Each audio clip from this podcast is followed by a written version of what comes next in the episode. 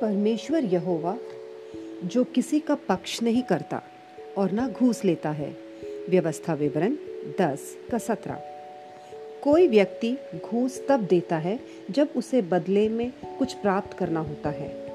घूस उस अधिकार प्राप्त व्यक्ति को दी जाती है, जो किसी काम के लिए उत्तरदायी होता है, ताकि घूस देने वाले का अतिरिक्त पक्ष ले सके। पवित्र बाइबल कहती है कि घूस में न्याय को भ्रष्ट करने और बुद्धिमानों के निर्णयों को घूमिल करने की शक्ति होती है। लेकिन परमेश्वर, जो नैतिक न्यायदाता है और धर्मी न्यायाधीश है, वह घूस के आगे नहीं झुकता।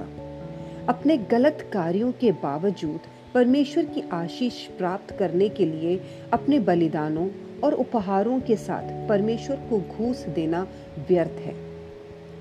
आप परमेश्वर को क्या भेंट कर सकते हैं जो आपने उससे प्राप्त नहीं किया है? पृथ्वी और उसमें की प्रत्येक वस्तु उसी की है। परमेश्वर जो बलिदान चाहता है, वह एक विनम्र आत्मा और एक पश्चाताप करने वाला हृदय है। परमेश्वर चाहता है कि हम उसे गलत इरादे से उपहार देने के बजाय प्रेम से उनकी आज्ञा माने।